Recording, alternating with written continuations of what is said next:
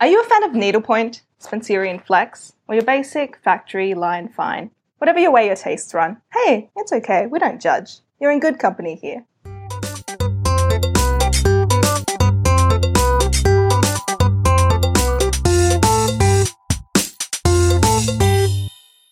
Hello, gentle folks, and welcome to the Nib section, the official podcast of Fountain Pens Oceania, where we discuss in depth things like pen, ink, and paper. I'm Dan Dye, producer in chief, filling in for our moderator Chuck. Our topic this episode is pen customization. To tackle this topic today, I'm delighted to have with us over Skype a very special guest host from the US. He's a 23 year old fountain pen enthusiast from Chicago who recently began creating experimental fountain pen nibs under the name Regalia Writing Labs. Regalia? Regalia? I'm sorry. Yep, Regalia. Regalia. Regalia Writing Labs. He's a collector of rare and limited inks. He has an obsession for unique and interesting nibs, and he's also one of the hosts on the BYOB Pen Club podcast. You'll probably already know him from Instagram, where he is at Reaching Ralph.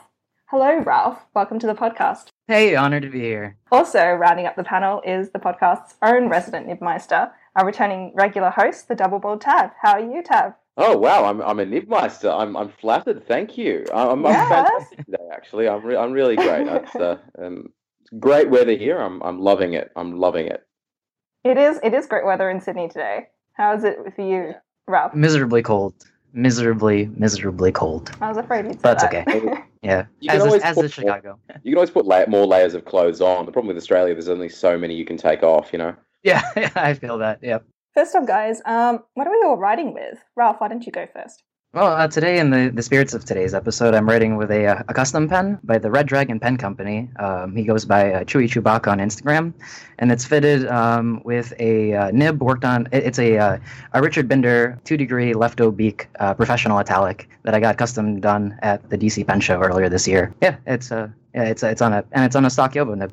Guys, it's not even it's not even two minutes into this podcast, and already you're dropping names that I've never heard of before. You've got a Richard Binder nib now. That that that's. I I don't know if it's possible to have a Grail grind, but uh, a Richard Binder, you know, italic or something like that is is one of my goals to attain one day. It's just such a pity he doesn't do much work anymore. Yes, yes. Uh, I definitely was, uh, yeah, quite thrilled to be sitting in front of him. It really was a dream come true, for sure. Hmm. Yeah, and likely one of the last uh, last opportunities I would have. He's not doing shows Yeah. anymore. Oh, he's still doing shows, but uh, it's not um, set in stone when he would uh, stop doing that. He's Yeah. retired. He's you know Yeah, at any point he could decide to to stop uh, doing this work at shows. So Tav, what are you writing with? I'm currently writing with a um, t- well, actually two pens, uh, custom ebonite pens from the Lotus Pen Company in India. Um, they both have stock Jowo broad steel nibs. Um, one's called the I don't think I'm pronouncing it right, but the Shikhar. It's this gorgeous blue um, Japanese ebonite thing that looks it's, it's quite huge actually. It, it looks like the ebonite Sailor King of Pen, so it's quite similar in shape um, and in size. It's a big chunky pen but very comfortable and i'm also using it's they kind of come in a duo there's there's another one that's a bit of a clone of the duofold but huge and made out of this this orange this burnt orange ebonite both of them have broad nibs that i'm loving uh, to use at the job because they've got this this lovely smell of ebonite about them this freshly turned ebonite smell that's just captivating i know it's it's an acquired taste but i really like it They both sound amazing. You're gonna have to take photos of all your pens, so because I, I I'm having trouble picturing them in my mind. I'm going to have to. ta- I haven't had a chance to take photos of them yet because I've been obsessing over this new ink that I got from Korea. But I will. Um, I'll definitely be uploading them to the Fountain Pens Oceania Facebook page in due course with a lovely rant about how awesome they are. Awesome. Okay, so I I have a boring old Dupont Olympio Vertigo. I'll tell you a story. I was preparing to um, show off my new Sailor King of Pen Urushi. No, not Urushi. The Ebonite version with a Nagahara King Eagle nib. Um, Oh. for this recording, Ooh. but it's still stuck in global shipping. Um, Uh, hopefully to arrive next week. We're recording this on February 3rd. So, sad face. But I Sad do have indeed. I do have a wonderful stub nib on this extra large um, DuPont Olympio. It's been tuned by Tav because it had a little bit of a baby's bottom to begin with, but now it writes wonderfully. Yeah. I love Yeah, well, hang on, hang on, hang on a second. The, the, DuPonts are not boring, can I just say? Especially one with a good pattern like that. Well- that, that. That's a ten and a half. That, that is that is always the envy of everyone that sees it. It's a pen and a half and a half, but um, I think in an episode about customized pens where you guys are all, you know, spouting these names of small makers I've never heard of before, I feel a little bit left out. Well, look, look. I mean, it's kind of custom. It's been tweaked, I suppose. tweaked, yeah, tweaked by a Loving Hand. Yeah. Yeah, there you go. There you go. Well, that's wonderful. um, before we get into the topic, let's just get some housekeeping out of the way. Um, I have a email from Catherine, and I thought I'd read it because it it mentions the US market a little bit, and I thought that'd be good to discuss with Ralph on the show. So I'm just going to read this email from Catherine. She says, "Dear FPO podcasters, Ace podcast, thank you. I'm really enjoying it.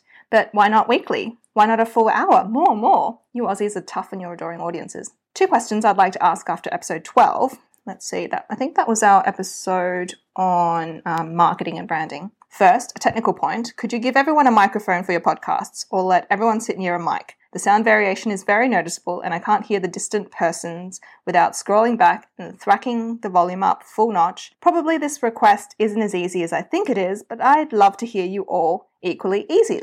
Second, much more interestingly, about pens, Japanese pens. I was pretty surprised to hear the comment that the US doesn't know much about Japanese pens. I'm guessing this is based on more than just the listener comment that was read out, and I was curious to know where this impression stemmed from. From my perspective, no, not an offended American, just an expat Brit working in the US. Pretty much everything I know about Japanese pens I've learned in the States. My pilots, Namikis, Platinum, Sailors, and Nakayas have almost all come from friendly and committed US pen enablers. Jet Pens, Brian Goulet, Dan Smith, Gold Spot, Classic Pens, Andersons, etc. Japan seems well served here to me, which suggests a healthy customer base, but I can't compare with the treasures you might have access to. Maybe Australia has a wider range of Japanese streets and options than the States. Maybe you have a more educated fountain pen public. That may be the case, and I envy you if so. But in any case, keep up the great work. The nib section is a highlight I look forward to. All the best, Catherine. So, this sort of touches on a few things that I also saw as feedback on the Pen Addict Slack, which I, I do follow every once in a while. And it's this relative um, knowledge, lack of knowledge, um, access, lack of access. From your perspective, Ralph, I know you've traveled a bit in Asia as well, um, Southeast Asia at least.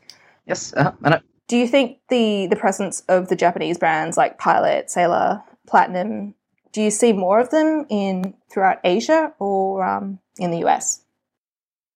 Um, I, I would say that most Japanese pens are readily available here in the US, but a lot of the more specialty Japanese fountain pens uh, typically stay within uh, the Asian market.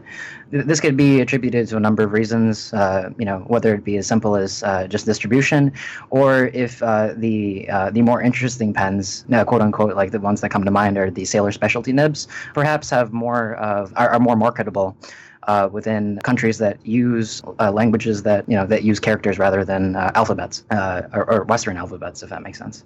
Uh, so I, I would imagine that you know um, that for a person living in China or Japan or Korea, where uh, they use logographic languages, marketing something like a Sailor King Eagle, for example, um, would probably be a lot easier there, or at least more more useful to them and more uh, more desirable in some cases because it provides uh, those people with uh, more utility uh, than it would a Western writer. So that, that can be uh, a reason as well. But uh, yeah, to, to answer the question, I, I would say that um, getting Japanese pens here in the States is, is fairly easy. They're readily available at, at most major pen stores. Tav, you've worked for a few years in the industry in Australia. Do you think that our local market is dominated more so by European pens or um, Japanese pens? Because Australia do- itself doesn't actually produce much in terms of pens. We, we do have a few ink brands, but they're not um, widely available. Oh, it's definitely dominated by European brands, one hundred percent. There's there's Oh, a small still? market. Yeah, there's a small market for Japanese pens, definitely, but uh, the shops that sell Asian pens are far fewer than than the, the shops that sell European brands. And the sim- the simple fact of that is that the European brands are better known in Australia. Uh, we've got Pe- Pelikan, Caran d'Ache, Parker, which is French, so technically European, Lamy. But even though that some of the, some of their pens are made in, in, in China, so yeah, and Lamy, yeah, Lamy's very big here online. Um, a lot of German companies, and of course, ubiquitous Montblanc, Mm. um, Dupont. They're all European brands, and then you've got a, I mean, even just numerically, there are more European brands in existence than there are Japanese. Japan's only one country, whereas Europe is a huge continent filled with all these different companies. So, you, so of course, naturally, you're going to have more European brands, and the Australian market does reflect reflect that. So, you know, for every one Japanese pen that's sold, uh, it's hard to take make make an estimate, but maybe I don't know, four European pens are sold at, at least, maybe more. I think I know it's a bit unfair to um, bring you into this discussion Tav because you weren't in episode 12 which is where um, this perception that maybe the US market isn't as exposed to the Japanese brands as um, we give the impression that Australia is but I think a, a, couple of things might have contributed to that perception. First, the podcast, I have to say, is recorded in Sydney, and maybe our podcast is not entirely representative of um, people who use fountain pens in Sydney, but Sydney is quite internationalized. It has a very large Asian immigrant population who I think have more direct access to Japanese brands than um, necessarily some European brands. That's one thing. The other thing is that I think comparatively in the US, when you buy things online, I think American buyers might be also having access to brands that are local to the US that Australians don't have access to. Mm-hmm. So I would agree with that. Yeah, so a lot of like the small, very niche pen makers that you mention quite often, they don't come into the Australian market at all. And mm. um, the ink brands like um, KWZ, that I know that isn't American, but what are the other um, the local American, the small ones like Organic Studios, those ones they they don't come into Australia unless we import them. So mm. Australia, we are really quite limited to Europe and Japan for our imports.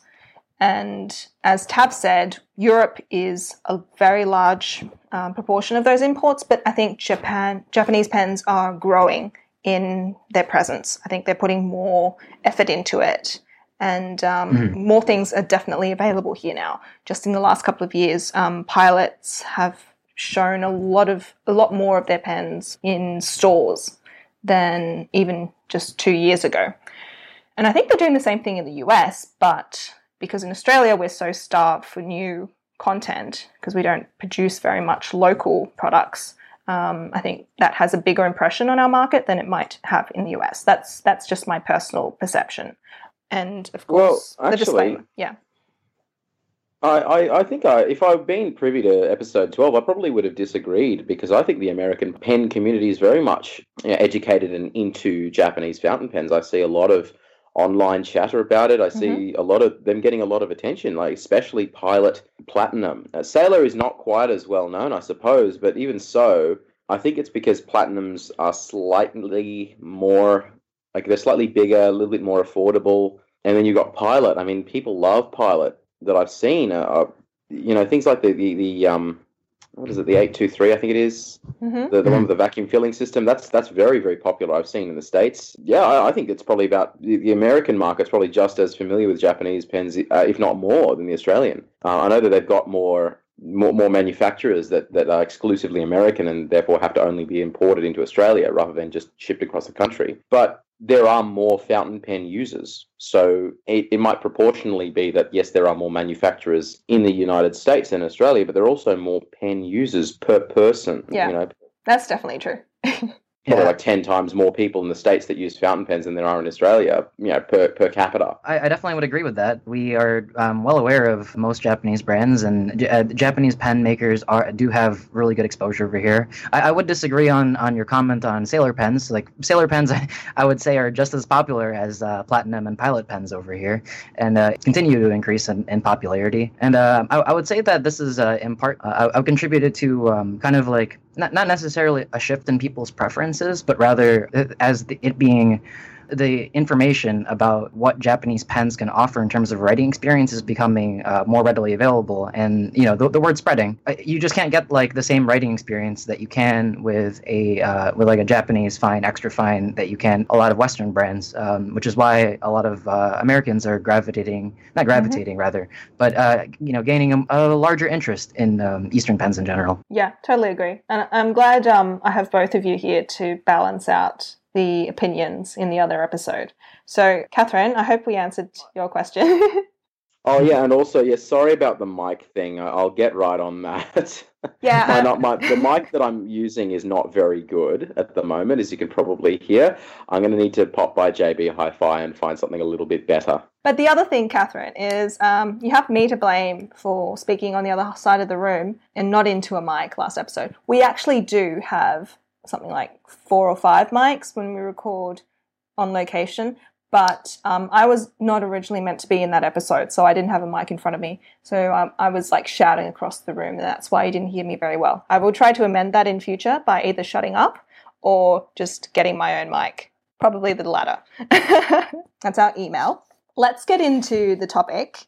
Well, actually, let's get into the interview first. So this is the story of how Ralph came to be on the podcast. I think at the end of at the end of 2017, when I was posting on our Facebook, I asked people what kind of things were you wanting to hear, well, wanting to hear on um, the 2018 episodes, and um, one of the commenters he brought you to my attention, Ralph. Um, and he he linked me, I think, to one of your trilogy nibs on Instagram.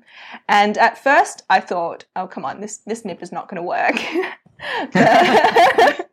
because you know how you see you see a lot of um, fountain pen memes and you see the crazy things that people do to their nibs and most of it is Yeah. cringeworthy and um, and you don't actually see Oh. them writing with it you just see you know split times and Take a picture. Yeah, take a picture. I don't know what they're doing, um, but it's not the sort of work I'd like to encourage. But um, I followed you on Instagram and I saw amazing things that you were doing, and I thought, yeah, um, I'd love to have this guy on the podcast. And um, so I reached out to you on Instagram, and here you are. And I think this is the Yeah, yeah. perfect topic. Woohoo! Yeah, thanks for having me, you guys. No it really is an honor. Like honestly, it really is. It's fantastic. We'll, we'll get your autograph later, please. oh, jeez, I don't know about that. If anything, I should be getting yours. Ralph, just a few questions about yourself. So, how did you get into fountain pens? I I guess that my journey into fountain pens really started um, in college. I, I wasn't really much of a, a note taker on the computer. I, I really like you know working with uh, physical pieces of paper and a nice writing instrument. Um, so for a long time I you know had just used like a variety of different gel pens and etc. Um, but I, I would run into the same problem within like a single page of notes and that would be my, my hand would cramp. So somewhere along the ways I um, I caught word that you know fountain pens allowed you to um, write with a feather light touch with little effort and on top of that there was the possibility of finding pens that um, fit your hand ergonomically so it, it would be more comfortable. So I started off a, a very uh, humble uh, Jinhao uh, 163 modeled after the uh, Montblanc 144 and I, I used that for about four or five years um, just with a bottle of Aurora Black and some terrible notebooks because I didn't really know better and then um, eventually I, I traveled out to Japan and um, I heard that they had really excellent fountain pens so I made it a, a little bit of a point to um, visit a pen shop and I, I made it out to uh, Kingdom Note in Shinjuku, Tokyo. I tested out a bunch of their different pens and stuff and I was exposed to the beauty that is the sensation of a gold nib and the different sensations that they could offer because at the shop they were kind enough to uh, let me sample anything that, yeah right with anything that I was really interested in um, or, or at least dip test yeah so I, I left with uh, two pens and a bottle of Iroshizuku and it was uh, it was all downhill from there So, it's only it's less than a decade that you've been obsessed with this. Oh, I mean, to be perfectly honest with you, I've been in this for less than a year, or about a year now. Yeah, Oh, wow. Okay. Great um, Yeah. learning curve. yeah, yeah. The uh, the slope was quite slippery, as we like to say. So, in the years since you went to Kingdom Note, what's the current state of your fountain pen collection? Can you call it a collection? I'm not sure if I can call it a collection as much as a pile of hoarding or something like that. But uh, yeah, I'm, I'm floating. I've quite downsized in order to purchase all the equipment to uh, manufacture and make the, the trilogy nibs. But at some point, I was at about 200, 250 pens, and now I am down to about 100, 150, somewhere somewhere around about. So yeah, I'd say uh, yeah, about a, about 100 pens. Let's say let's go with that. Wow, from zero to two hundred in about a year. That's that is you were a bit I- I- hard. I'm not joking when I say that this is very much an obsession. I'm I'm at the point where I'm definitely dreaming about fountain pens. so Tav, have you ever had a dream about a fountain pen? When have I ever not? there you go. You Uh, I'm pretty that- sure I have. I don't remember any specific ones, but I'm sure I have. Um, I seem to recall like having like nightmares about some guy borrowing a vintage nib and just flexing the hell out of it and just Oh. bending it. It was, and then he was like, I was like, what, what? Like that's what you do, right? And I just kind of woke up and I was really cranky for the rest of the day. Yeah, so if you want to um, have Tav screaming at you um, in despair, like he's just woken from a nightmare, just threatened to flex one of his nibs. It's okay if you flex them. Just be nice. Yeah, softly, softly. Ralph, do you do you Yes. care like mainly modern pens or are they vintage? Some vintage Um, spread in. I would definitely say modern, but the, the majority of my pens are definitely on the modern side. But uh, uh, recently, um, I've definitely taken a uh, a fascination uh, to vintage pet nibs, uh, the vintage pens. But yes, nibs. Pens are nibs, right?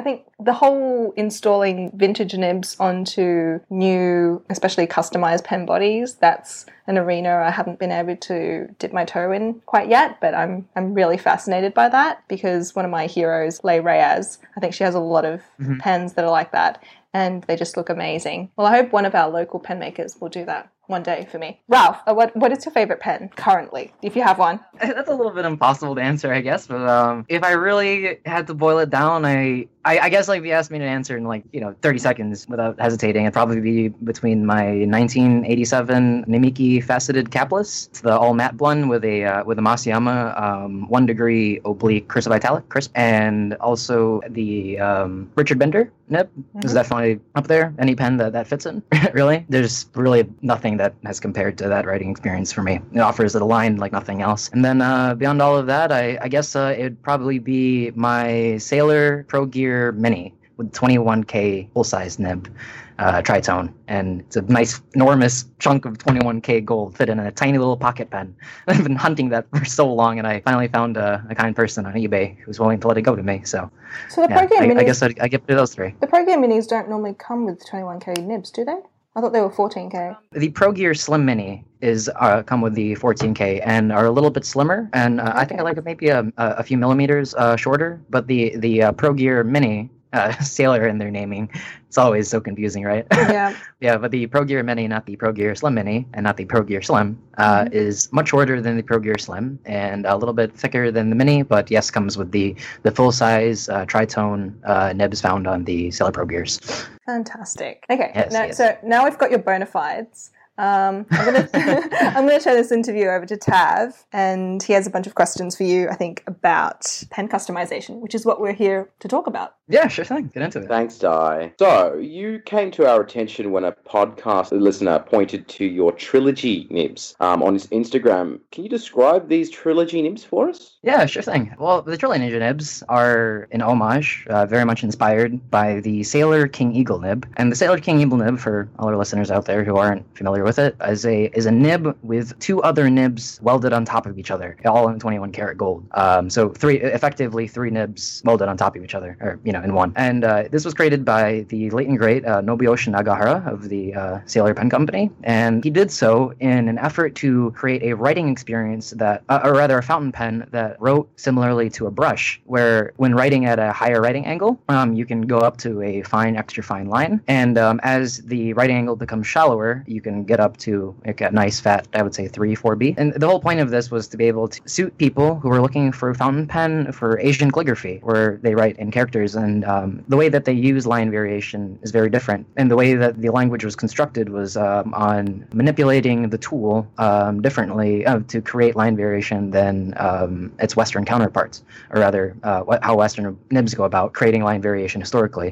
So the the trilogy nib is also a, a nib with two nibs welded on top of each other. It's made from from Biovo number six nibs. Sorry, um, wait, in an give effort me a to be second. able. Um, Mhm. Is it is it Yeah, two sorry, nibs, two nibs or three nibs on top of each other? It's two nibs on top of one, so a total Yeah. of three. Three nibs. Yeah. yeah, So, very so much. it's, a, yeah. it's, a, it's a nib sandwich.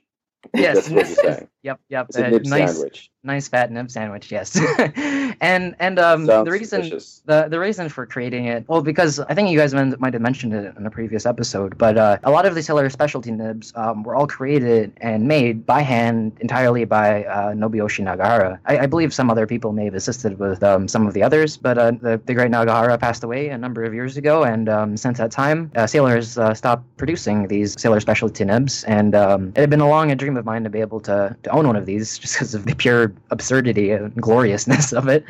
But uh, as uh, time went on, it became more and more apparent that there was a strong possibility that Sailor is never going to produce these again. And the longer I waited, yeah, the I uh, think um, I think that his son and daughter, or his children, have taken up the mantle of Sailor Nib Smith and are Mhm. producing some of the, the signature nibs. I don't know if they are producing that, that gigantic nib sandwich monstrosity of the King Eagle, but um, hmm, they are. Um, I think they are still producing some, and they, they have kind of. I think they were apprenticed to him as uh, you know when they were younger, and they've they've decided to take up the reins of the the Sailor specialty nib department. So I don't think all is completely lost, but we might be waiting a little while until they finally you know work up the um, Right. the so what's the word the, the courage to, to splice three nibs together again, like their uh, their late and great father. Isn't Nagi Yeah, yeah. isn't Naginata-san related to Nagahara-san? Um, I don't. I think Nika Naginata um, refers to is actually refers to a person. uh, a Japanese style of sword. Ah, okay. hmm yep, Yeah. yep, yeah,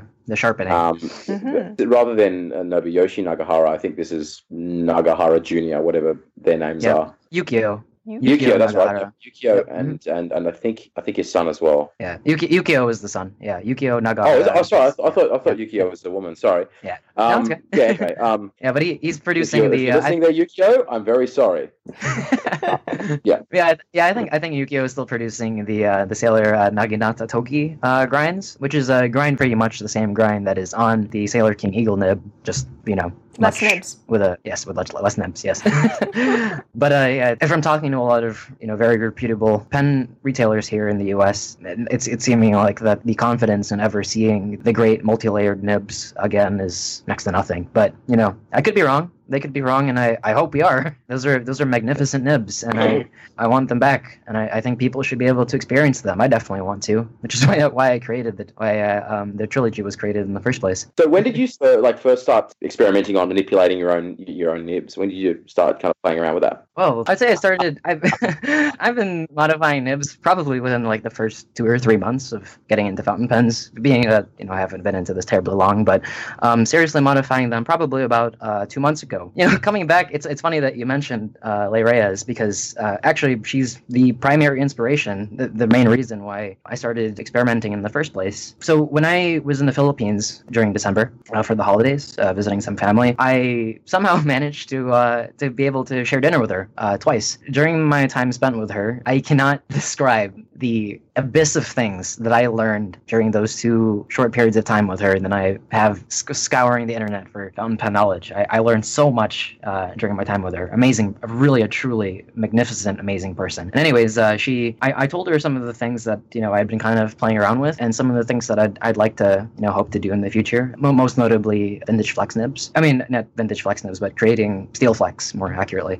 And she gave me um, kind of uh, a lot of pointers on how to go about researching, uh, figuring out how to achieve that. So yeah, we had a real long discussion about um, sa- sailor shiro nibs, uh, white nibs uh, that were creating during uh, the 20s and 30s. Uh, during World War II, during wartime, there was a shortage of uh, gold, and gold was rationed. So they, they sought to create uh, a flex nib from steel. And uh, so she showed me a, sup- a couple examples of those and some other um, attempts that people had made to modifying uh, steel Jowo nibs. And uh, I, I became kind of enthralled with the idea of modifying Jowo nibs further beyond the tipping to be able to add a wider range of writing experiences to um, these fountain pens that many people would kind of argue are kind of monotonous and uh, lack character just because of the fact that they use a stock Jowo or Bock nib. So the idea of uh, modifying fountain pen nibs creating more interesting writing experiences what became you know a fascination of mine and adding uh, to be able to add to modern pens especially to a lot of the custom pen makers out there who make their pens um, to fit Jowo number six nibs. I want the best for all of them and i absolutely love and adore the work that these people are doing and i, I thought that this would be a, a nice thing to add to the community if i could somehow pull it off. So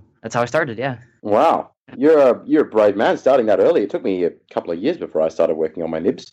Um, Yeah. And actually, the, one of the reasons why was because there's not really that much opportunity to do nib work in Australia to get nib work done. So there's pretty much one place that will grind nibs in Australia, and it's it's uh, you do pay a pretty penny for their work. So I thought, you know, I'd, I'd start practicing on some cheap Jinhaos, and I thought, oh, actually, I think I can get the hang of this. So then my next project after the Jinhaos was, I think, a, a waterman, and then another waterman, and then I really did a good job on a uh, a Sailor Music nib, and that kind of gave me the confidence to say, yeah, I think Yeah. I can do this regularly. You know. Yeah, there you go. It all it, all- it only takes one pen. I found as, as I'm ta- talking to more people who are, are practicing to become a nibmeister. I've learned that yeah, there's everyone has a story about that one pen that gave them the confidence to be able to actually modify and continue nibs. Mine was definitely, without Mm. question, a gorgeous all sterling silver Conway Stewart that a dear friend of mine, Eric Roscoe, the founder of InCoWriMo, if you guys are familiar, um, yeah, he allowed me to tune his pen uh, when I spent some time with him, and I was astounded that he allowed me to, to work on it. But um, he believed in me enough to do it, and since that time, I I got over it a little bit working on nibs. so yeah, there's my my Hmm. my one pen story, the one pen. So apart from this trilogy nib of yours, are, you, are there any other little interesting projects that you're working on at the moment that we can get the inside goss on? yeah, sure. Yeah, uh, I am working on, I, I, as I mentioned a little bit earlier, I, I'm working very hard right now on being able to consistently and reliably make steel flex nibs that fit Jowo number six feed units, nib units, that, so that they're compatible with the very common pens that are out there, or the pens that, that the modern day pens um, that accept such nibs. And I'm working right now to primarily on figuring out how to control the properties of the flex, you know, the balance between uh, maximum flex, softness, resilience to breakage, snapback, most notably. Beyond that, I, I, I have a couple other ideas um, baking for how to go about welding multiple nibs together to create interesting writing experiences. I'm definitely going to give um, doing, I, I guess, quote unquote, to speak, the King Eagle Concord nib a shot. Where it's a normal fine on one side, and then when you turn it upside down, it- would function very similarly to a King Mm. Eagle, where there'd be three nibs uh, kind of going backwards in a way. I, I I would definitely want to give that a shot, among others that I think are probably best kept secret for now. But yeah, oh, so, so oh, yeah, so for- okay. yeah, for the for the most part right now, uh, yeah, definitely Steel Flex is is definitely Steel my Flex. focus for the Flex. time being. Yes. Right. Well, I mean, uh, ha- what what are your opinions then on the flex nibs, the steel flex nibs, on, for example, the Noodlers pens and certain other Indian brands of uh, Hmm. fountain pen that, that can be modified from their existing somewhat flexible uh, current state to a state of being almost comparable to a dip pen in flexibility? Yes, yes, almost. Yeah, and I, I've seen examples of those, and I certainly have purchased a number of modified uh, Noodlers and uh, Fountain Pen Revolution pens. But the issue with the stock ones, at least for me, is that the modern Steel Flex options require a tremendous amount of pressure compared to vintage nibs and dip nibs to be able to um, squeeze any form of line variation out of them. I mean, you definitely can, and you can certainly get the result if you have a trained hand. But I, you know, I simply just wasn't satisfied with uh, the performance, or rather, I, I, wanted more. But the the one key thing about them that I have an issue with is that they're fit, you know, they're paired with a pen and they don't really interchange with other pens very easily. And sometimes when I purchase a fountain pen or revolution pen is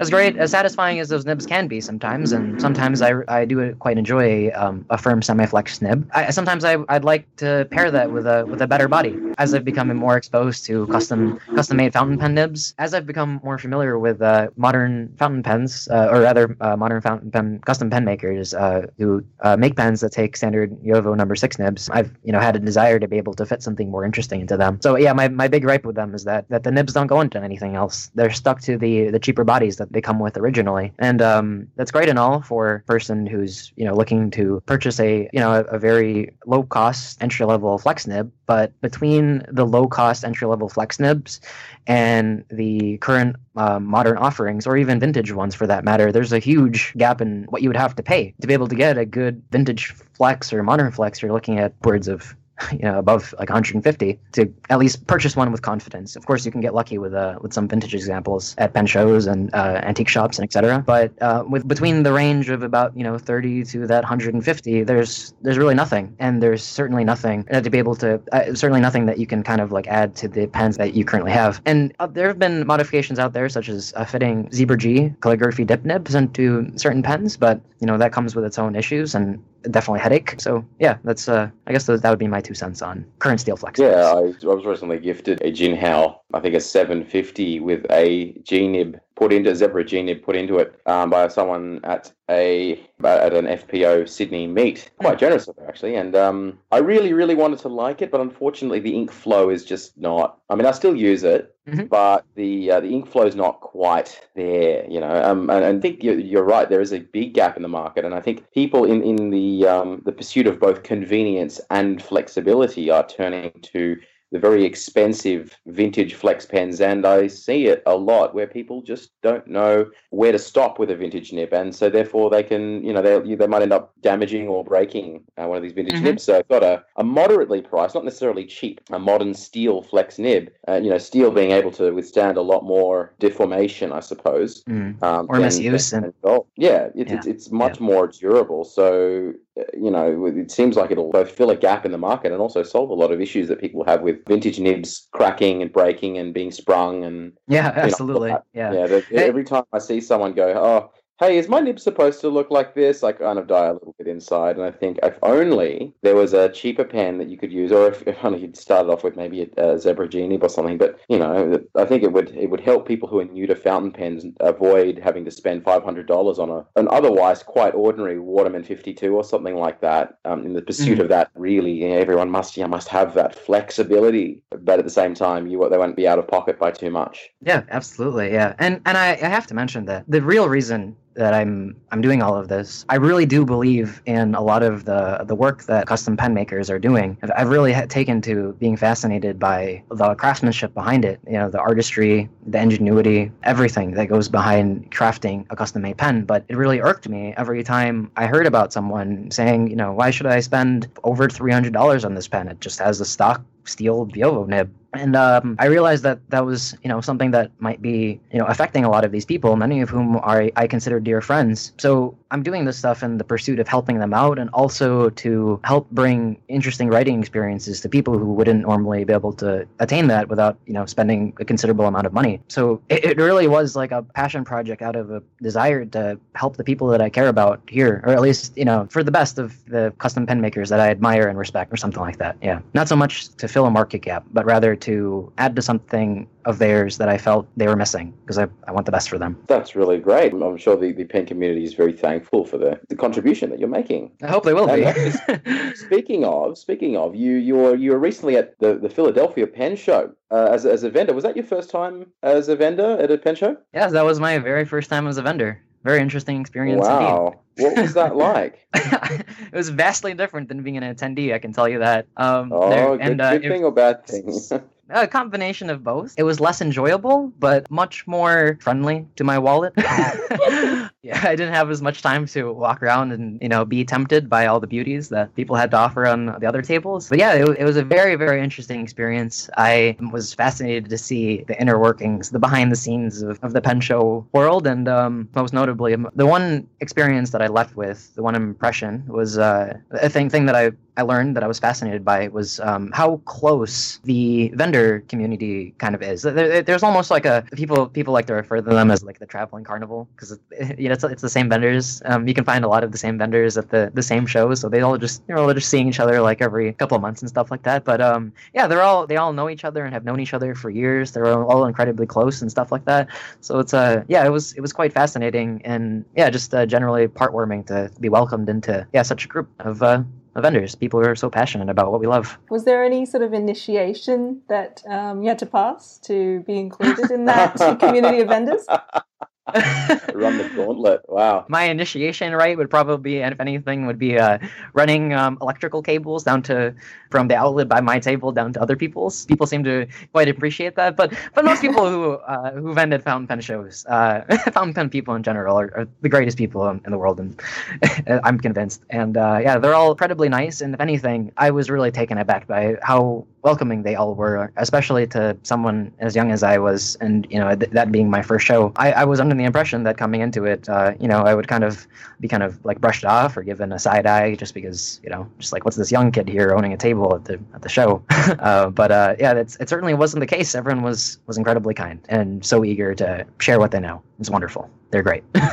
That's that's that's um that's lovely. I, I, I can't say I'm privy to the the world of fountain pen vendors really, but uh, it sounds like it's a lovely world to be in. So so you you had your trilogy nibs on sale on Mm-hmm. um Desiderata bodies. Um, Yes, is there yes. any reason why you picked the Desiderata brand or, or their body designs for like yeah, yeah, a, a couple of reasons, I guess. Well, the first thing was that Pierre of Desiderata Pens creates his pens with uh, with ebonite feeds that are made to accept the Zebra G units that we were speaking of earlier. so, so for those who aren't familiar, um, yeah, uh, Desiderata Pen Company creates uh, fountain pens in all different shapes and forms, and they're made to accept the uh, full flex calligraphy nibs, um, so that you can have a, a nice, reliable fountain pen with the dip like dip pen like like experience, so you don't have to worry about uh, you know the flow issues on a Jinhao or whatever. But I was interested in working with Pierre because of the the feeds. I felt that the the trilogy nibs having you know three nibs welded together and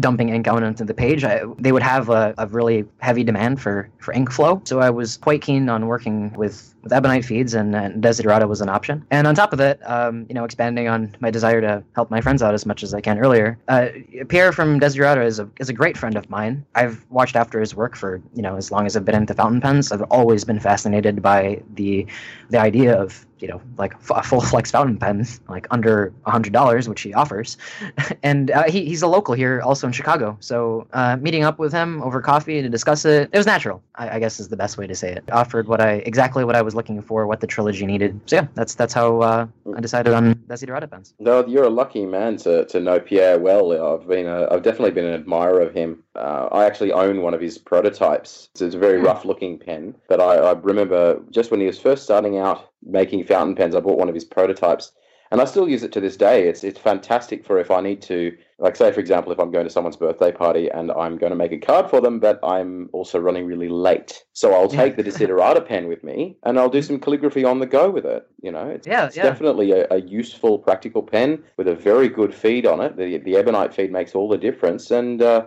I mean, it's not not much to look at, but it's functional. It does its job, and I, his newer stuff is very nice to look at. I, I Oh, have been lusting after a few of them, but I've managed to I've managed to keep my wallet closed so far because I have one already. He's come a, quite a long way, and I will say that you, I'm, I'm quite envious. You do, you do have a, a piece of history with you, sir.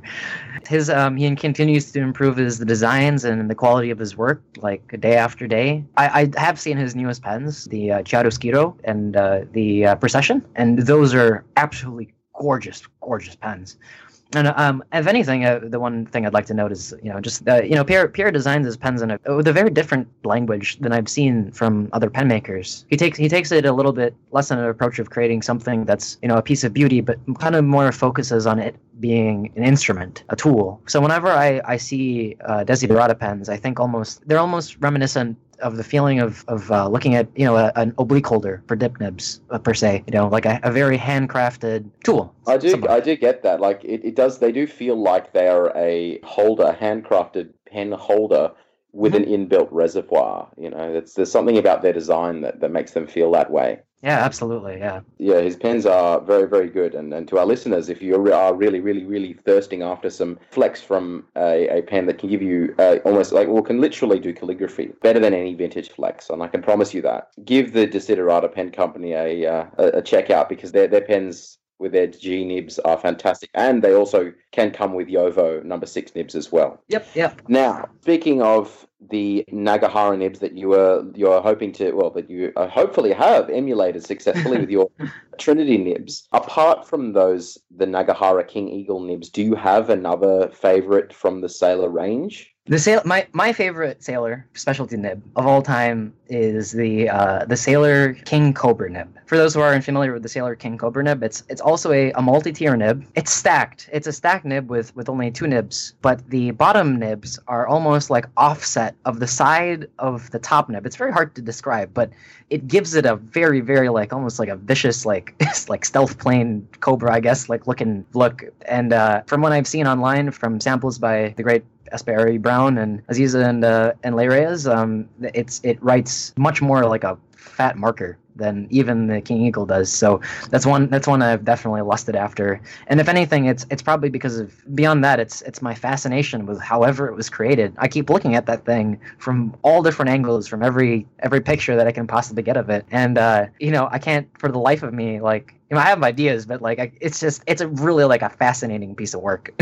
so in that case, yes, yeah, the Sailor King Cobra nib. So, you're like me in that you just you you want a pen that's as close to the experience of literally pouring a bottle of ink onto the. Because You know, that's kind of what I like as well with nibs. Yeah, uh, you know it's really funny that you mentioned this uh, great double broad tab uh, because I I'm actually a, a fine extra fine guy. Japanese extra fine. That's that is my nib. At least you know that's the, that's a nib that, that benefits my handwriting the most and stuff like that. And I've mentioned before that I have I have this fascination with with different writing experiences, but you know it's it's just like uh, the Sailor King Cobra really does offer a writing experience that like nothing else can possibly provide. Like how else are you gonna get like a a nib with a cross point in it with two I don't know, six B nibs welded on the bottom, offset from the center with enormous amounts of tipping and stuff like that. It's absurd, you know. Do you think Nagahara-san, when in his youth, maybe he was just thinking, you know what the hell? Let me just try this and see what what what comes out. You know, like You know- um,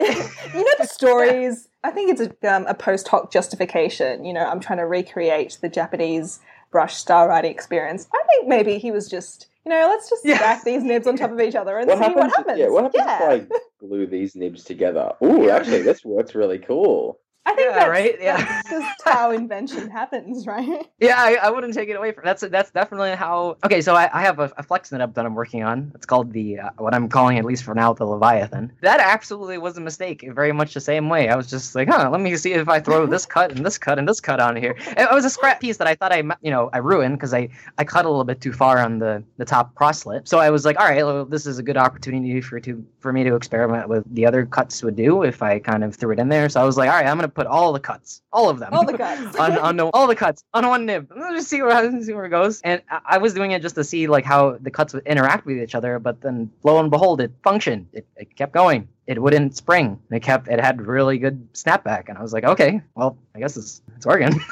I guess I should come up with reasons on on why it is that I came up with this, right, Mr. Nagahara? we won't tell anyone. Well, yeah, we, we, I mean, we've, we have heard some chatter about this Leviathan nib. Gee, sounds ominous. Wow. when I showed I'm- Tav I'm- I'm- the um, when I Oh, showed Tav the okay. video, he was like, "Oh my god!" and then, "Oh, it's steel." That's all right then. Yeah, I thought it was right. a vintage nib for a second. I was about, was about to get really mad because if you collect a vintage nib like that, I'm probably going to find you and end you because like that's a crime. But Please I was like, oh. Yeah. Oh, that's okay. By all means. that's exactly a big reason why I um a lot of what I'm what I'm experimenting with right now, current like literally before we hopped on the podcast, it was different ways of making a flex nib abusable, if that makes sense. Like with with flex nibs, like you know, you're you're not definitely not supposed to go that far. That's for damn sure.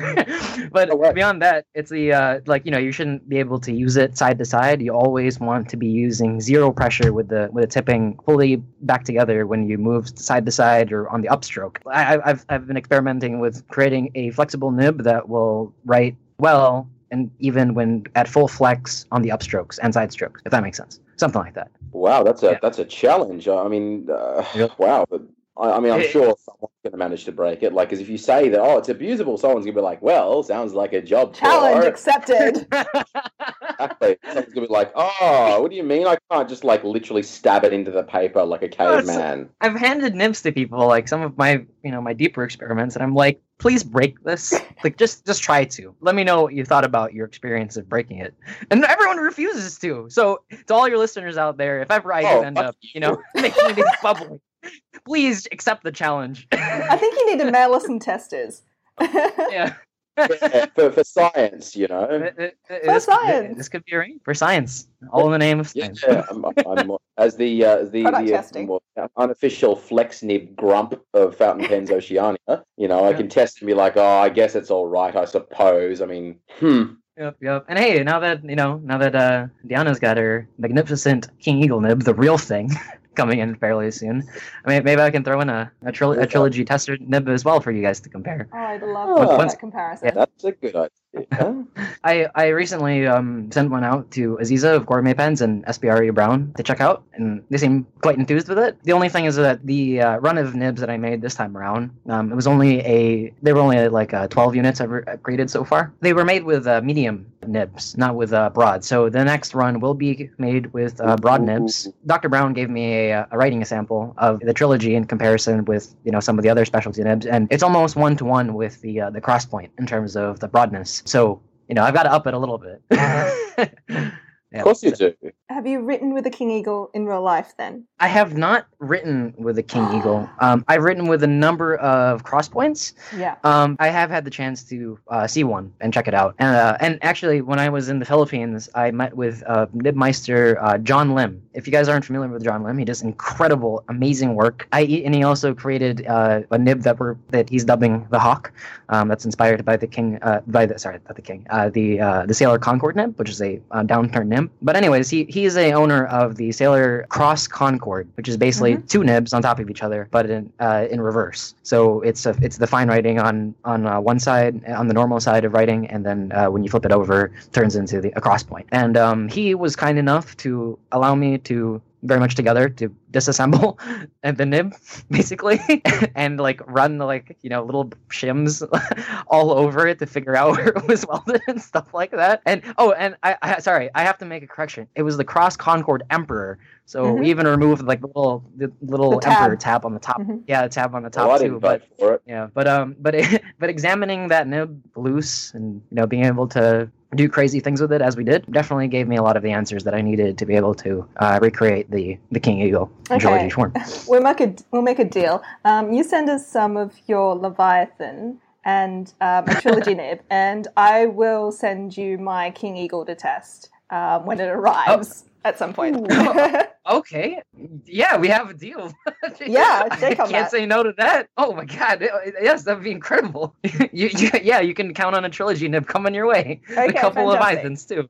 Oh, wow, wow. He's, like, he's like a kid in a candy store now. Wow. Uh, You the I- excitement? Come on, I need to compare Yeah, these what for science. I'm quite infamous for For science! science! overexcited. Yeah. for science, yes, all for science. What? So do you do you think do you, uh, this is this could be we could discuss this till the cows come home? But do you think there's any sort of way to say that you can be qualified to be called a a, a nibmeister? Is, is there like a, a basic set of skills you need to have? Do you have to be apprenticed to an existing nibmeister?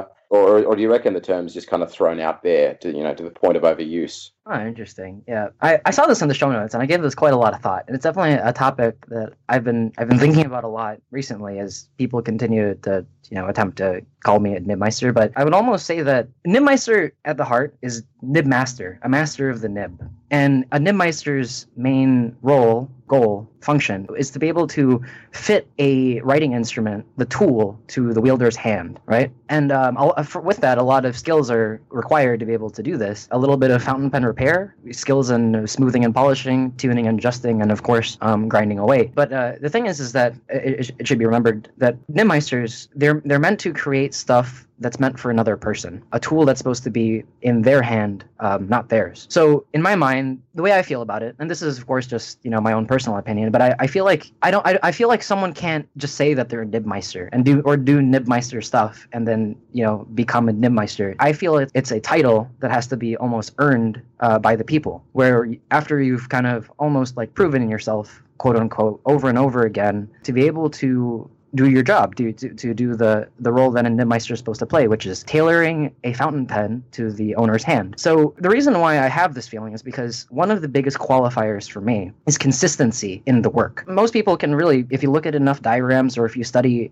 the tipping, the shape of the tipping of, you know, the great nibmeister's work, such as Mike Masuyama or Richard Binder, Mottishaw, etc., you can do pretty well with enough attempts to stick like a cursive italic on par with Masuyama's on a Jinhao nib yourself. Given enough opportunities, the question is, can you recreate that numerous times over and over again? So in my mind, it, it has to be almost earned and proven and awarded by the people that you're you're tailoring for. You can get really good at creating cursive italics even, but if it's something that doesn't fit the user's hand or the user's, you know, whoever it is that you hopes to use it, besides just yourself, then I don't really feel like that would qualify um, that person as being a nibmeister, if, if that makes sense. Yeah, yeah, yeah, I get, I get that. Um, Yeah. I've never really wanted to refer to myself as one because I don't want to put myself on par with Masuyama and, and Binder and, and Mottishaw because those guys have been at it for decades. Um, Absolutely. You know, I've been, I've been doing it for a couple of years, but people sometimes call me a Nibmeister and I kind of sometimes go, eh, okay, all right. But I just consider myself a technician, you know. I, I, I know how to work a nib. I know how to do things. I know how to fix things. I know how to customize things. Um, and I'm confident in what I do. And I think I do a pretty good job of it. I'm, you know, Yeah, I mean, seem hey- to be very happy with the work that I do. So From uh, from all accounts, it seems like you're you're on your way to earning that title very publicly. Great. it, it seems it, but uh, yeah, I. I don't.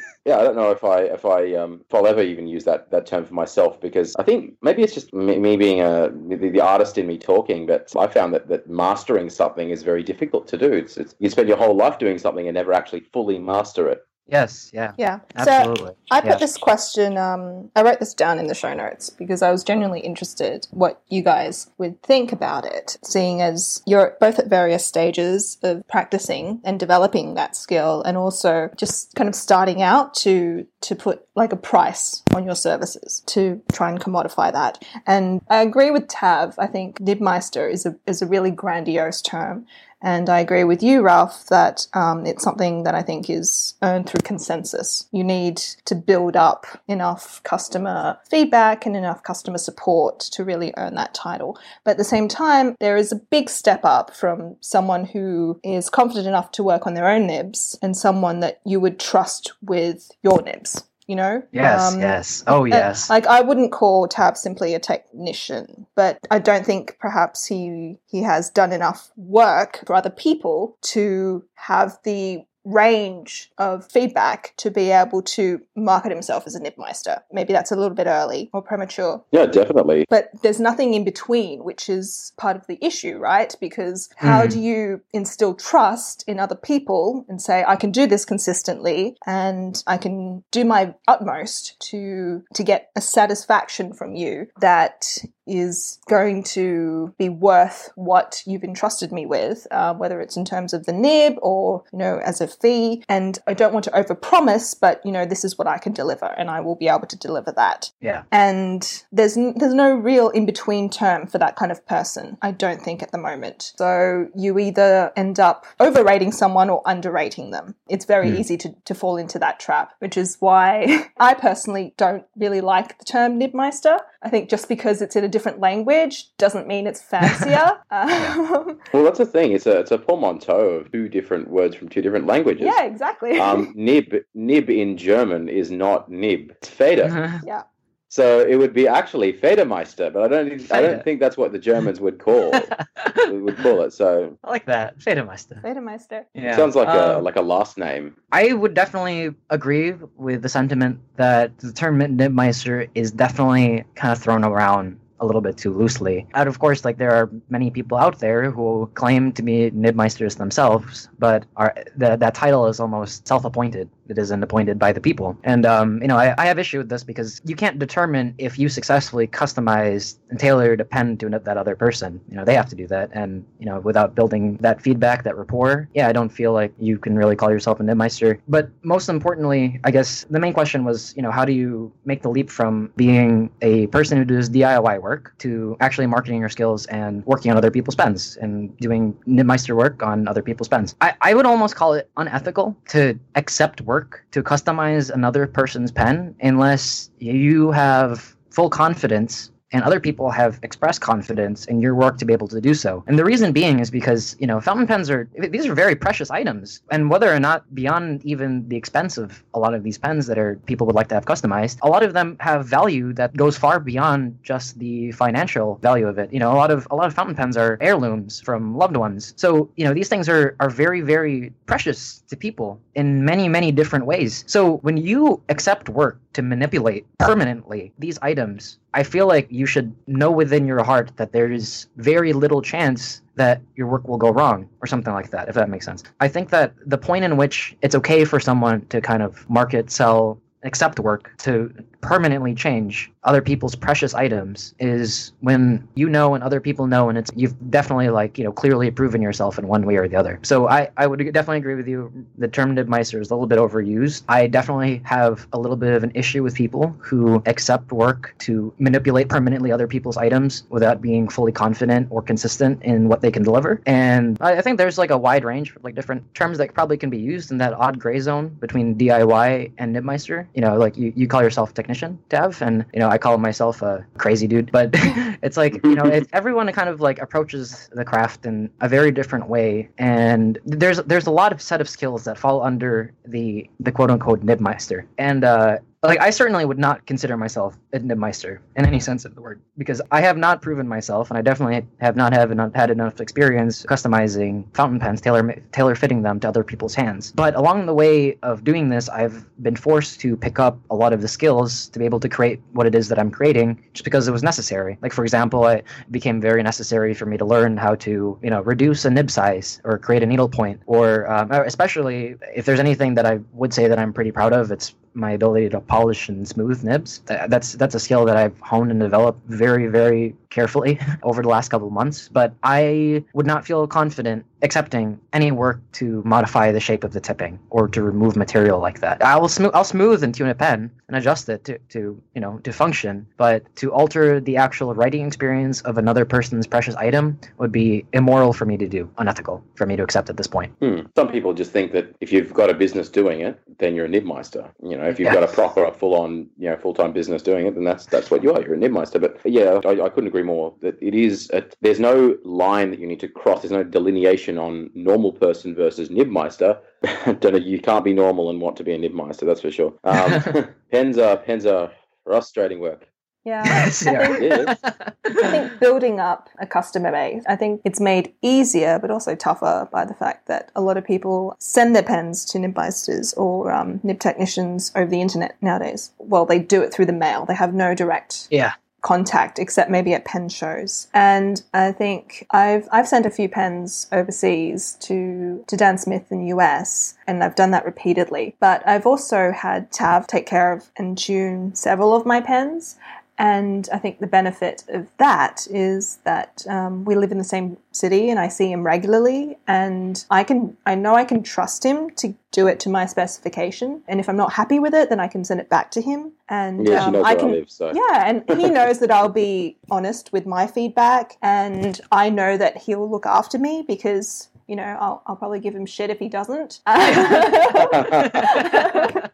And he charges me fairly for that work so I think. I hope that's like a good relationship to have because having um, us as friends and as supporters of his work in Sydney, that allows him to build up experience and also um, feedback and hopefully to get up to a point of confidence where he is happy to accept you know um, work from anyone and that's maybe one route to becoming you know comfortable with accepting a lot of different types of work from a lot of different types of people yep yep and just to add to that like yeah there really is nothing nothing like the experience of sitting face to face with a master of the nib there really isn't. The, the internet is great because it, it allows people to get connected to these services that they would be impossible to find otherwise. So being able to you know, send your nibs off to Dan Smith or Masuyama it's really awesome that you can do that nowadays but there definitely is a disconnect where without knowing being familiar with that person's hands and their preferences becomes very difficult to be able to kind of to tailor a pen for someone's hand especially when you know they've never seen that hand before or are completely unfamiliar with how the person writes. So it is incredible. It really is that you know someone and you're close to someone like tav where you know you can have that conversation in my mind, the greatest the greatest nib customization work that you can get is when you're sitting right in front of the nibmeister and they can see exactly how you write and will know instinctively what they need to do, and also can have a conversation with them. Like as you're going back and forth, until you find the perfect nib for you. Otherwise, there's only so far that even like pictures of your hand or you know even sending a video of how you write uh, will go. That nibmeisters, from what I've seen, ones that I would people that I would consider nibmeisters in the truest form, very much have an instinctive sense of what it is that needs to be done to your pen just by looking at you write the quick brown fox. And uh, that's just an experience that you can't have any other way. So you know for all listeners out there if you guys ever want the pinnacle of what a custom made tailored writing experience would be find yourself a nibmeister get yourself in front of tav all people in oceania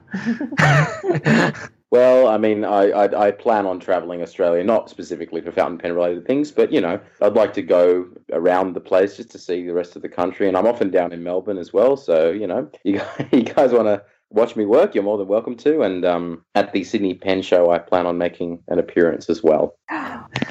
Cannot wait for the Sydney Pen Show. Ooh. That's Yeah. going to be great.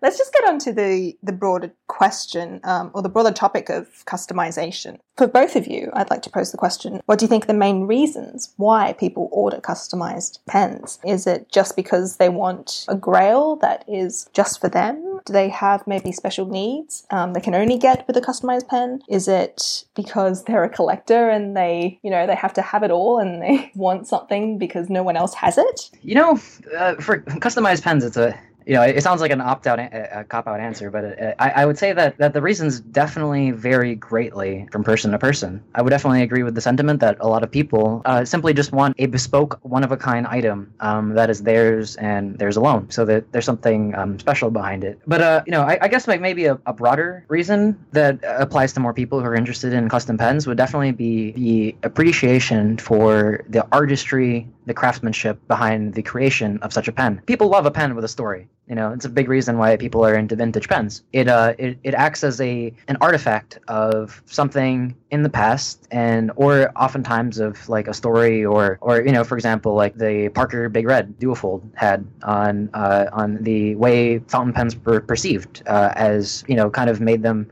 more of a uh, a colorful item rather than the kind of like a plain black BCHR tool. So I think that's a reason that's more ubiquitous. But I think the main reason, at least for me, the main advantage is that we, we love these things because because they're they're a tool that we love for a lot of different reasons. Okay, that doesn't make any sense. Something along the lines of, you know, the beauty of a fountain pen is being able to find one that's right for your hand. A very special person once said there's a fountain a pen for every hand. And I think that you know people have very different preferences on, you know, the ergonomics of the body, on the way that a, a nib should perform. Every aspect of the pen in relation to how it is that they are familiar with using this tool or prefer to use the tool. So being able to have the option to customize a pen, go to a custom pen maker such as uh, Shawn Newton Scriptorium pens, I'm blanking, Desiderata, uh, Carolina Pen Company, Edison, Herbert Pen Company, all, all these people are able to create a, uh, a fountain pen that's very specifically tailored to you and your hand, at least in the body. And you mentioned customization on the writing experience, and I would probably carry on the same the same reasons for loving a custom pen, the very same reasons to the nib and writing experience. It's, it's more tailor made, it's one of a kind, and it's um, there's a, there's a level of craftsmanship behind it that you know gives you an artifact, a relic of a person's work, of, of a person's blood, sweat, and tears, and their imagination and creativity in, in, in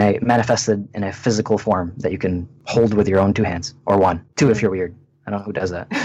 Nicely said. Tav, have you ever um, ordered a custom pen, or would you order a custom pen? Yeah, yeah. As I said, I'm I'm writing with two of them now. Um, my my ebonite pens that I've had done in India. I've, I've, I've, these are the second lot of Indian ebonite pens, but albeit from a different company. I think my first custom pens were by the Ranga Pen Company. I ordered two of them. I still have one of them, and one of them I, I moved to another loving home. Then I've ordered these, and I'm actually in the process of there of um, talking with James Finnis of uh, of Melbourne in having an acrylic pen made for myself as well. So yeah, I'm very much big on custom pens. But um, as with regards to custom nibs, the only nib work that I've had. Uh, I have had some nib work done by Dan Smith, but none of it was modification to stub or whatever. It was all just to tune these nibs. And also, I've had some retip jobs done by Greg Minuskin. So those are the custom pens that I've ordered. I suppose I have four custom pens that were made for me by a company and had turned out of ebonite. When I think about modification and customization, I think on the one hand, the extreme is maybe like Nakaya, where Nakaya produce their nibs, they produce their own feeds, they make, they build their own bodies, finish on the bodies can be made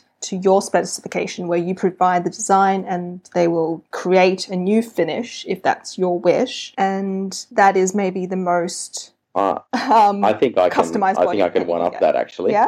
I think I can Yeah, one up that. There's a there's a Spanish Definitely. company called Romillo Pens. Mhm. Yes. They forge the nibs themselves. I know Nakaya. I think Yeah. Nakaya has them done by Platinum. Romillo will make the nib to your specifications of flexibility and whatever.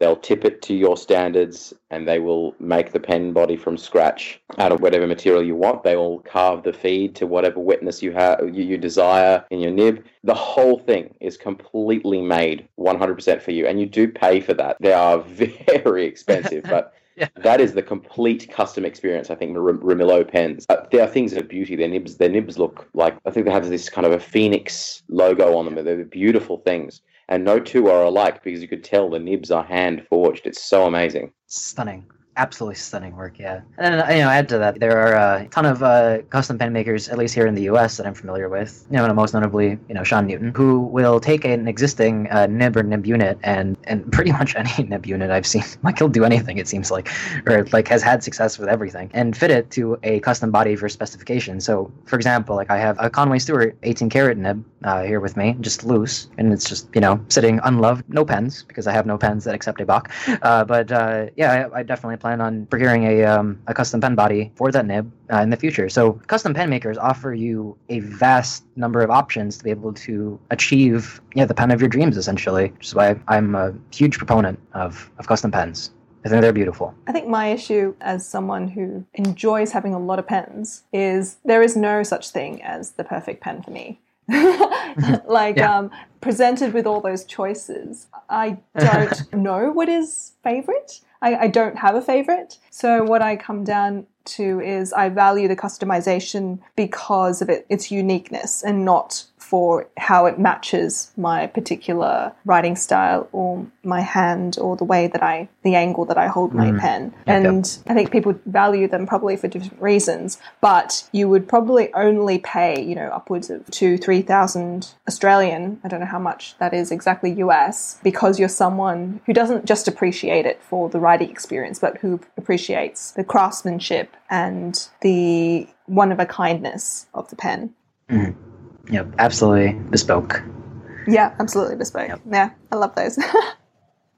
so I, I aim to. I'd love to be one day um, be able to afford a custom Nakaya design. Oh, Uh, yes. because uh, Yeah. you when you browse their galleries, there are some that you can provide them with gemstones, or you can ask for Raden on this particular drawing. You can pre- pre- present Yeah. them with an illustration, a concept, and they will just Yep. they will do that for you. I don't know if they Yep, still do that to the extent that they used to. Maybe um they've slowed down that production line, but maybe one day, one day Yeah. soon, hopefully. I, I do. I do also have to add that customizing your fountain pens goes far beyond even working with custom pen makers and nibmeisters. For example, like there are numerous uh, Urushi artists, uh, Mhm. you know, uh, of uh, Jonathan Brooks, of course, in here in the states. But most notably in my mind is a studio called Bokumondo in uh, Tokyo, and you can take basically almost every pen under the sun and have it urushied with makie in your desired uh, design and, and artwork or whatever. So so there are a lot of different players Mhm. uh, within the in- industry that can add that extra bit of that, that special touch. yeah, Yeah, and, I, um, and just the comment comment earlier is like you mentioned that you, you don't know your fountain pen of your dreams, so it's your reasoning is a bit different. I mentioned that it was a it was a fountain, or rather your perfect fountain pen. I mentioned that it was a it was a fountain pen of your dreams. I never said I was dreaming of one fountain pen. yeah, I can I can Oh, there's dream a lot of fifty at once. of my dreams, that's for sure.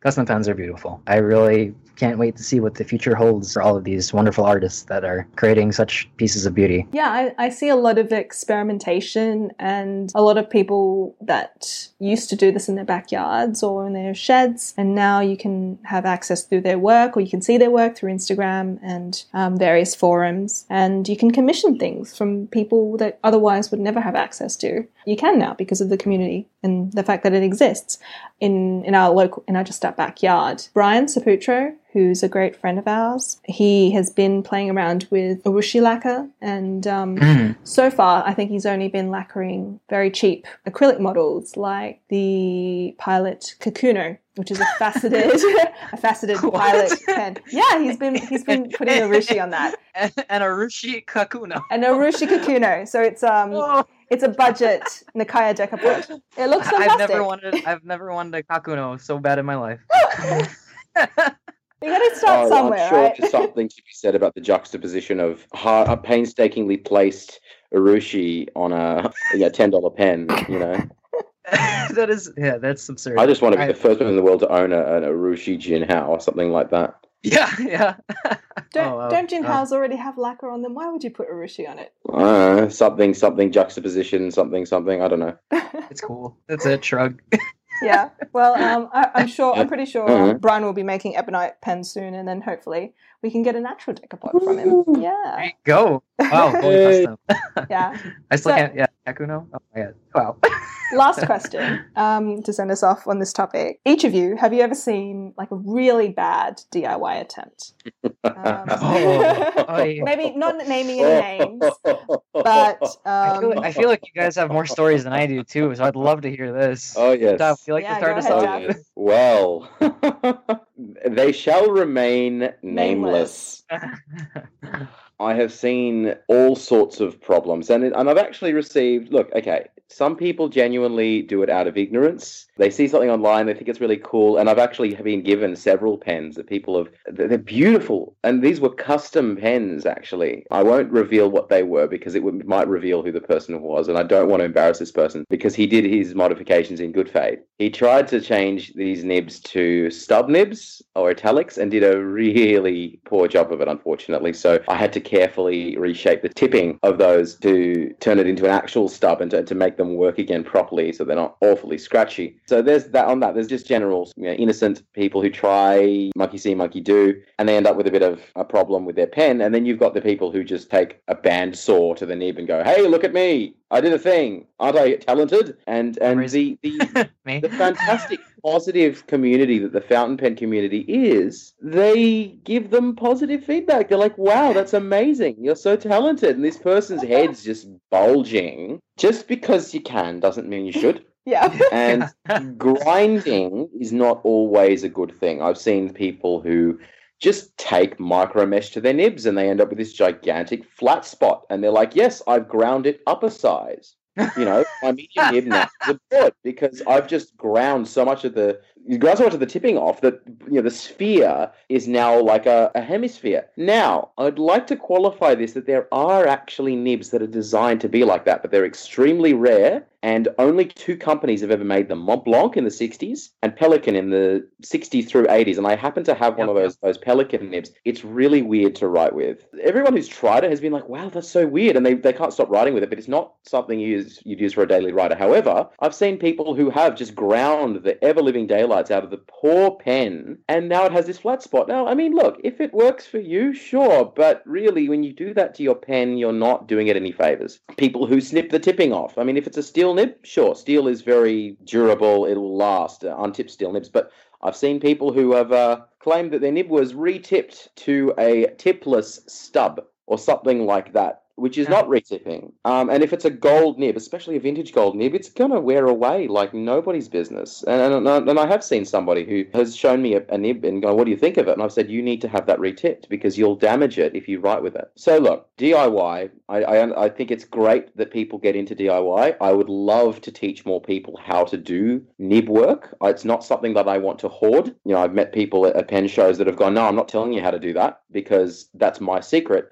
I don't want it to be a secret. This is a positive community that gives people joy, and I want to spread the love of not only fountain pens but but customizing them. I'd like people to be able Yeah. to tinker and confidently tinker. You know, I don't mind. I, I love that people will try and, and, and, and modify their pens, but I, I just pains me when I see them ham-fistedly mush their nibs into oblivion or, or grind the tips off with an Yeah. angle grinder or something like that. If you're going to do that, get a Jinhao muck around with get a noodlers you know that's what i did even very recently i did a customization my first ever flex increasing modification on a pen it was on a noodlers nib that i'd had a long time and i ground it to a, a western double extra fine or a sailor extra fine is what it would be I removed tipping from the sides, similar to the FA nibs on uh, on pilot nibs, and it works lovely. But it was a risk, and it was a cheap nib, and I had spares. So practice, practice, practice, guys. Uh, those those of you li- listening at home, get some cheapies, muck around with them, break a few things, so that when you get to the really good stuff, you don't end up like somebody who's just gotten proper sandpaper and ground the tip off their Mont Blanc, and then gone, "Hey, look at me! I ground it up a size. Woohoo!" 3B, yay. uh, Ralph, yeah. any any horror stories to match that? Sorry, I'm I'm I'm still kind of like recovering. I'm cringing, and my stomach feels weird. Oh, God. Oh, There's some. You just be glad you didn't see these pens, man, because oh. Yeah, I've seen the Oh, no. yeah, Uh, okay. well, I don't know. I, I guess the the one modification that I've seen a good number of that is very cringeworthy, gut wrenching to me is when people take beautiful, beautiful vintage nibs and they improperly fit it on modern pens or other pens that in general that just you know shouldn't accept it. And what people don't realize is that even if it's like if a nib like fits on a feed and then you stick it in the section and like it all stays together, it doesn't mean that like it's the way it should be, you know?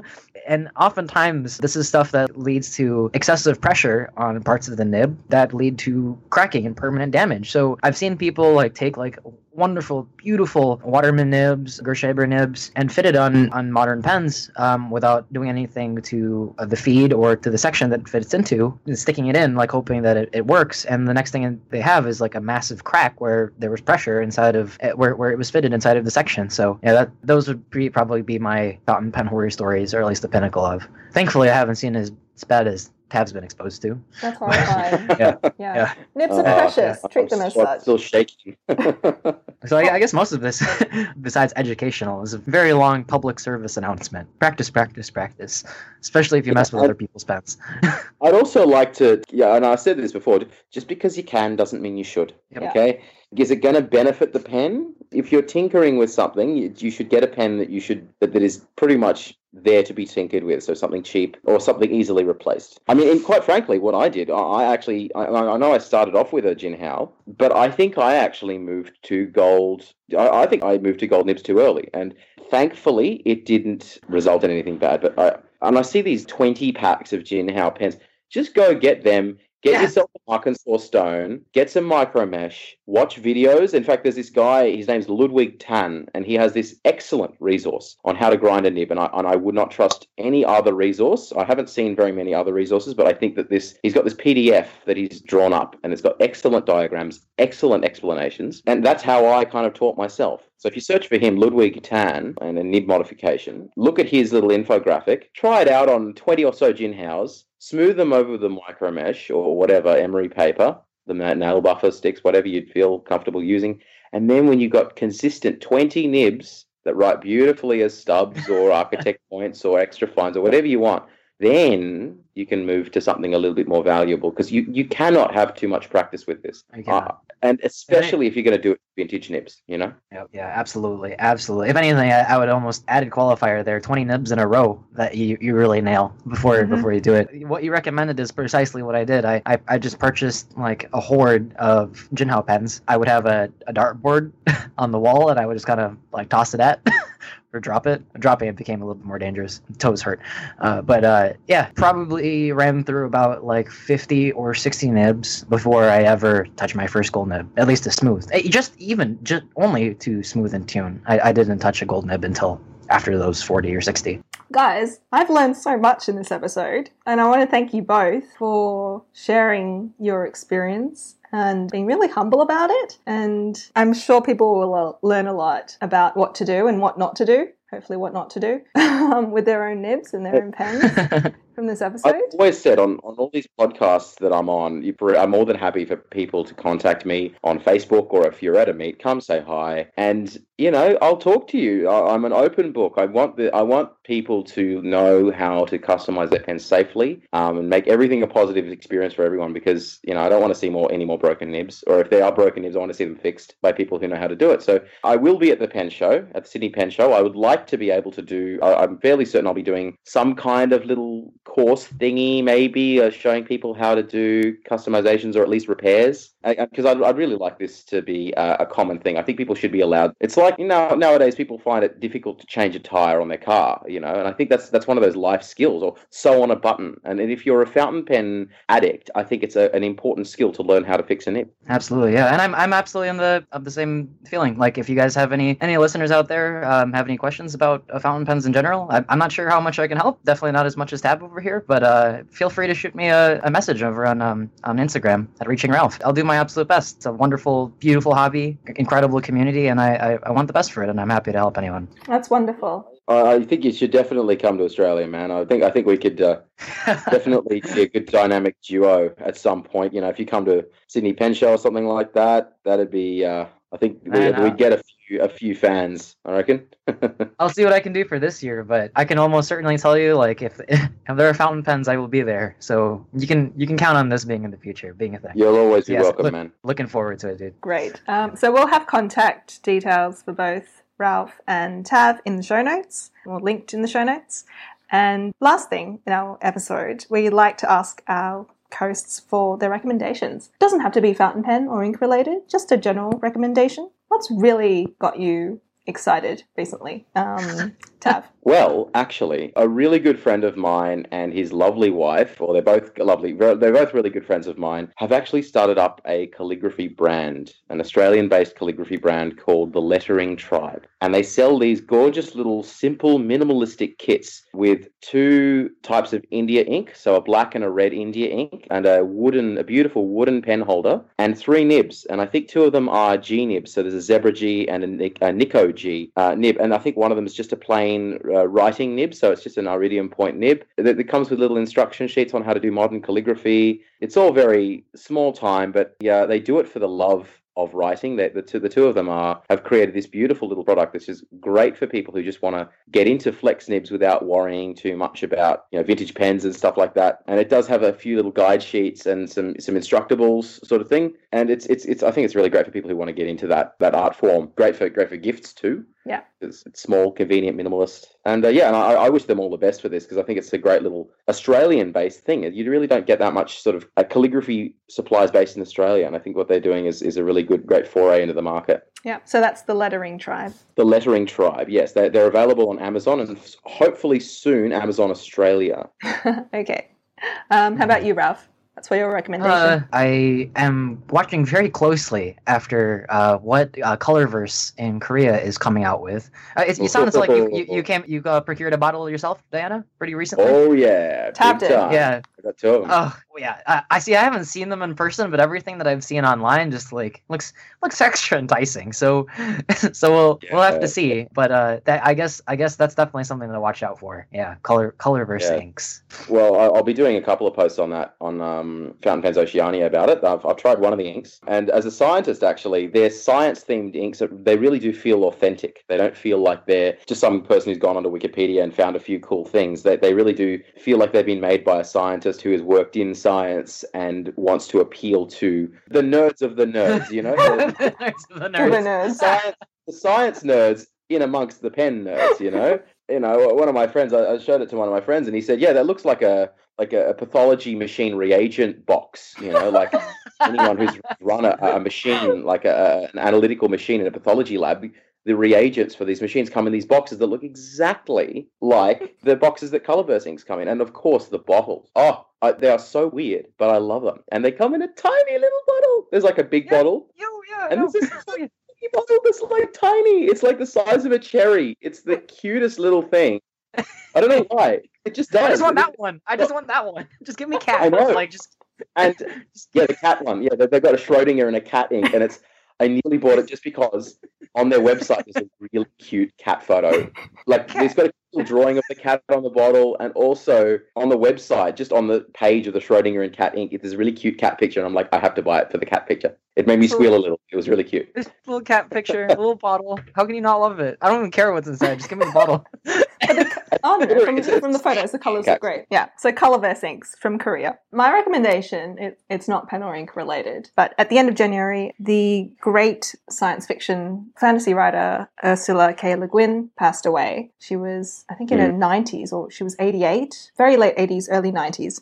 I'm not quite sure. And I cried so much that day. It was, but it was, at the same time, yeah, she was she was amazing. And at the same time, I was so moved by all the tweets and all the obituaries and all the think pieces that were shared for about a week or so because she's had so much influence on different types of writers and artists.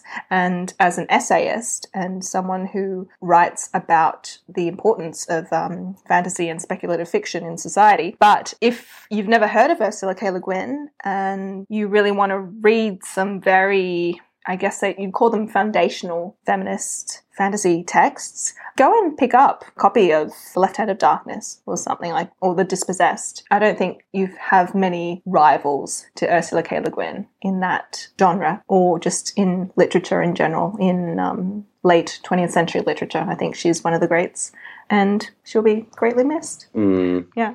So I Yeah. hate to I hate to end this on a downer, but there it is. Well, look, she had a fantastic life and she made the world a better place. So, you know, as, as Dr. Seuss said, don't don't cry because it's over, smile because it happened. Yeah, great sentiment to end this on. Ralph, it, All right. it's been a pleasure. We loved having you, and I hope you can we'll have you on in the future at some point on a different episode. Diana, Thanks so much, Ralph. it was truly this was a wonderful time. Yes, absolutely. And now one of these days, I've- we've got to steal one of you guys over to the BYOB Pen Club podcast. I'd be more Yeah. than happy to, and I, I'm sure Di would as well. Yeah, I, I don't actually know that much about pens. I just like I just like what I Oh. like. Yeah, yeah, she, she does. She does. She's just being modest. She's, Uh, yeah, you guys are great. This is awesome. This was Yeah. this was really wonderful. Wonderful. So thanks for coming, Ralph, and thanks, Tav. No, thanks for having me. thank you, Ralph. Thank you, Di. Thank you both. Future episodes of this podcast can be found at thenibsection.com and wherever you listen to podcasts. Hop onto iTunes, rate us, review us, recommend us to your friends. You want to share your thoughts, your suggestions, your feedback? We'd love to hear from you. Email us at thenibsection at gmail.com. You can also comment at us at the Nibsection Facebook page or at the Nibsection on Twitter and Instagram. The Nib Section is the official podcast of Fountain Pens Oceania. Our producers this episode were Diana Dai, Taveet Sinanian, Patrick Antolovich, and Denise Tang. Special thanks to Ralph Reyes for taking the time to speak to us. Editing was done by Patrick Antolovich and Denise Tang. Our music was composed by Michael Pierce. Our logo was designed by Will H. Smith, with artwork by Melissa Graff. Thanks for listening.